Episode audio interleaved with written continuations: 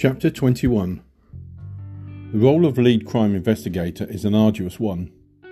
You need the resilience to push on when obstacles prevent you from ascertaining the facts, a certain doggedness to never accept average, and the diplomatic skills to work across numerous people and departments, as well as show the empathy to ensure that the victim achieves the justice they deserve and their families.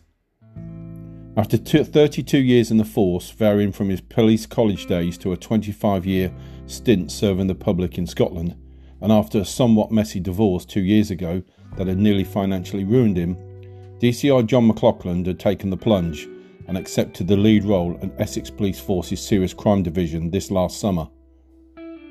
He'd just been settling into the role, engaging how to diplomatically deal with a newly appointed police commissioner, a chap by the name of Edward Charles, when the Stock Road murder case landed on his lap.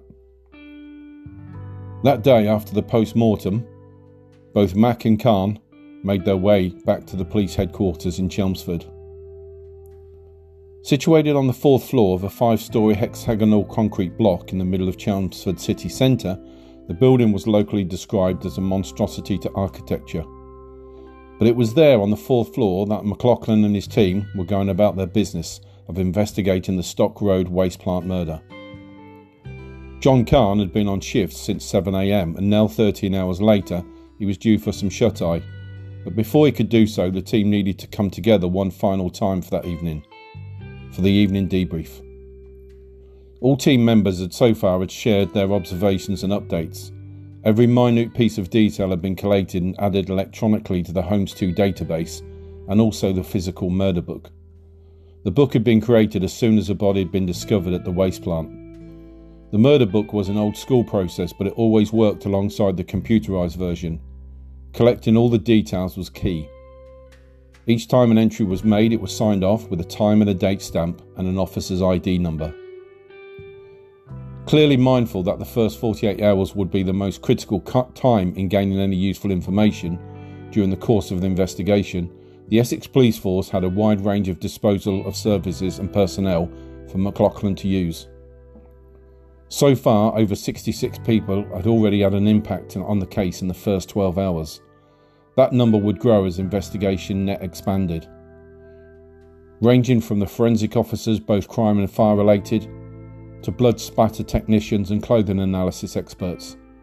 The post mortem team and a multitude of criminal analysts covering all aspects of CCTV and surveillance, as well as, well as personnel to undertake the all important door to door interviews.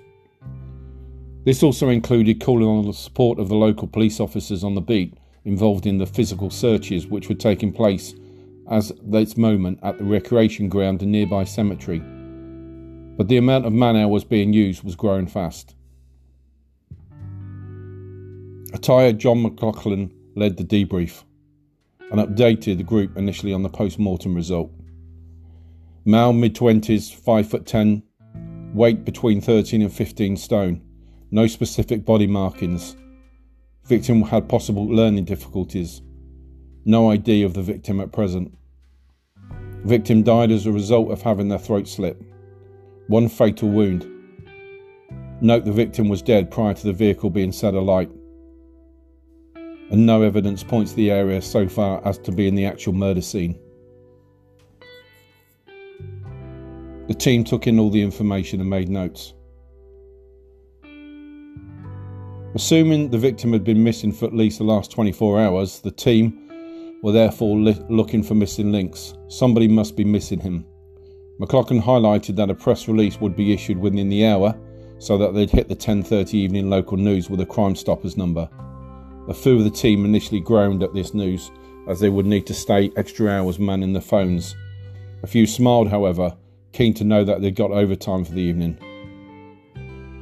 Both reactions reminded McLaughlin that these valued people all had lives outside of the workforce, whereas he had none. During the next 20 minutes, the team talked and they all discovered the following. Nearby CCTV coverage had picked up a vehicle on screen at around 6:28 that morning. The registration was clear on the screen and revealed the relevant number. Investigators had revealed that the plates were registered to uh, Donald Mackay in Doncaster, who had purchased the vehicle in 2018 and local officers were investigating now by way of a formal visit. No prints were revealed on the entrance gate, only smudge marks. This suggested gloves had been used to cut the log. But forensics pinpointed that cutters had been used. McLaughlin made a mental note of this as he suggested it was a premeditated decision, definitely not a spur of the moment thing. The fire forensics also confirmed that the accelerator had been lighter fuel. Again, a premeditated move, thought McLaughlin.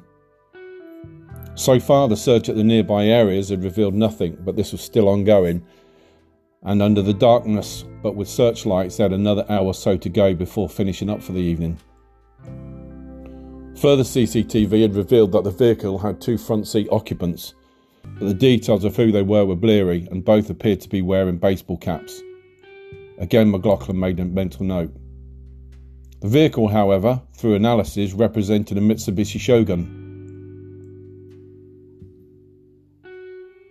McLaughlin made a note to check with the forensic team as to the results of the VIN number. These results should have been in by now, he thought. The debrief overall signed off at 8:35 p.m. and although he now had a pounding headache and was starving, he sat down to prep for the press release that was needed. Press debrief was aimed at 10 p.m.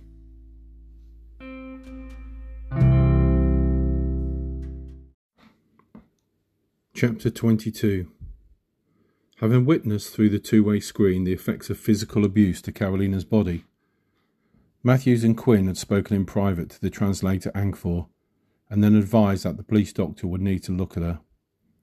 They needed to ensure she had been properly cared for.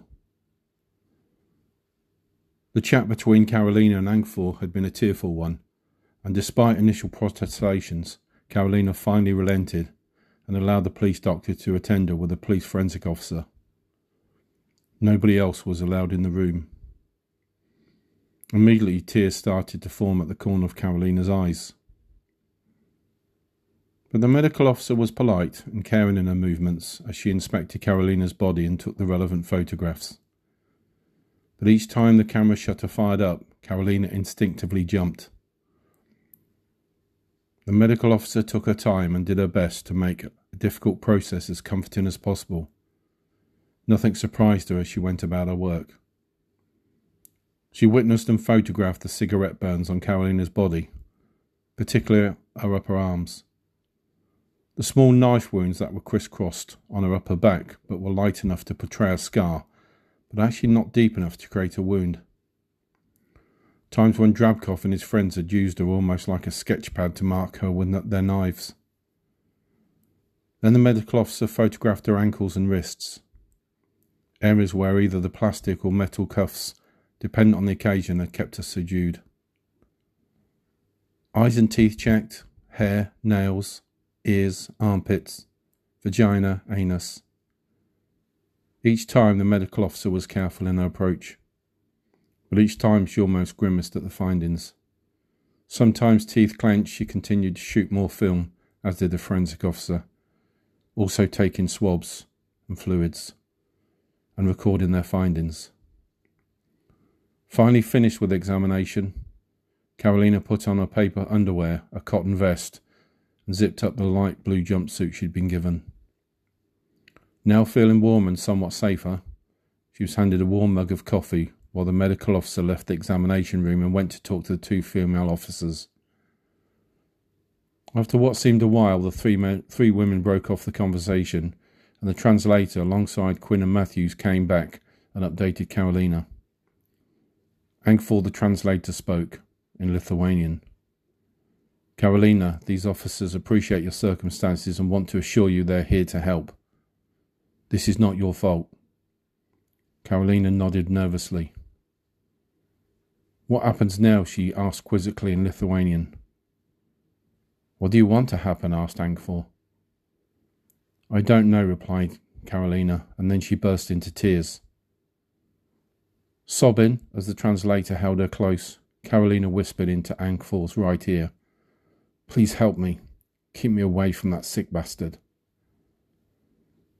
Do not worry, Carolina, replied Angfor. You're safe here.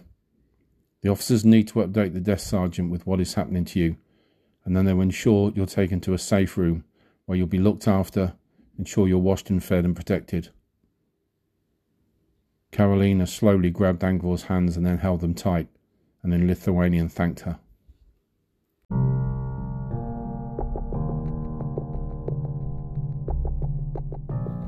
Chapter 23 Quietly and without any fuss, Matthews and Quinn walked down the corridor until they reached the front desk on the ground floor of the police HQ at Hinchingbrooke. Karolina had slowly walked behind them with Angfor in tow. All four reached the desk, and there stood, in front of them, Desk Sergeant Jim McBone. McBone read the notes and reached down, grabbed a biro pen, and signed the first sheet of paper inside the fo- folder.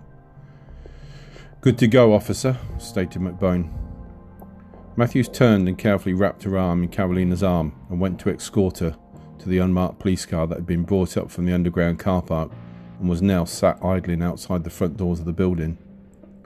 Carolina stood and stared straight ahead at the wall to the left of McBone.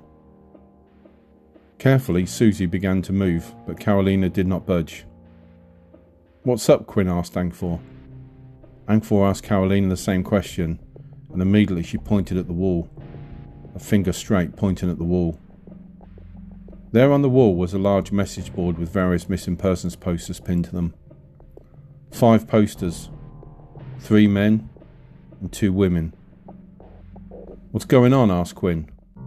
Again, Angfor spoke, and Karolina nervously replied, but as Susie let go of her arm, Karolina moved forward, five paces forward, and silently pointed at the last poster on the right.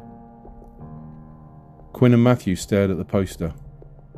Immediately, Quinn felt a gut wrench. The last poster was Shani and Blawi, missing since October 2013. What about her? asked Quinn. Karolina nervously answered direct to Angfor in Lithuanian before Quinn had even finished the question. Oh my god. She say she met her. What? asked Quinn. Carolina stood staring at the poster, ignoring everyone, her eyes transfixed on the poster. She carefully put her finger on the face of the poster, almost apologetically. She then turned and stared straight at Quinn. Surprisingly, Carolina spoke in broken English. I saw her two weeks ago.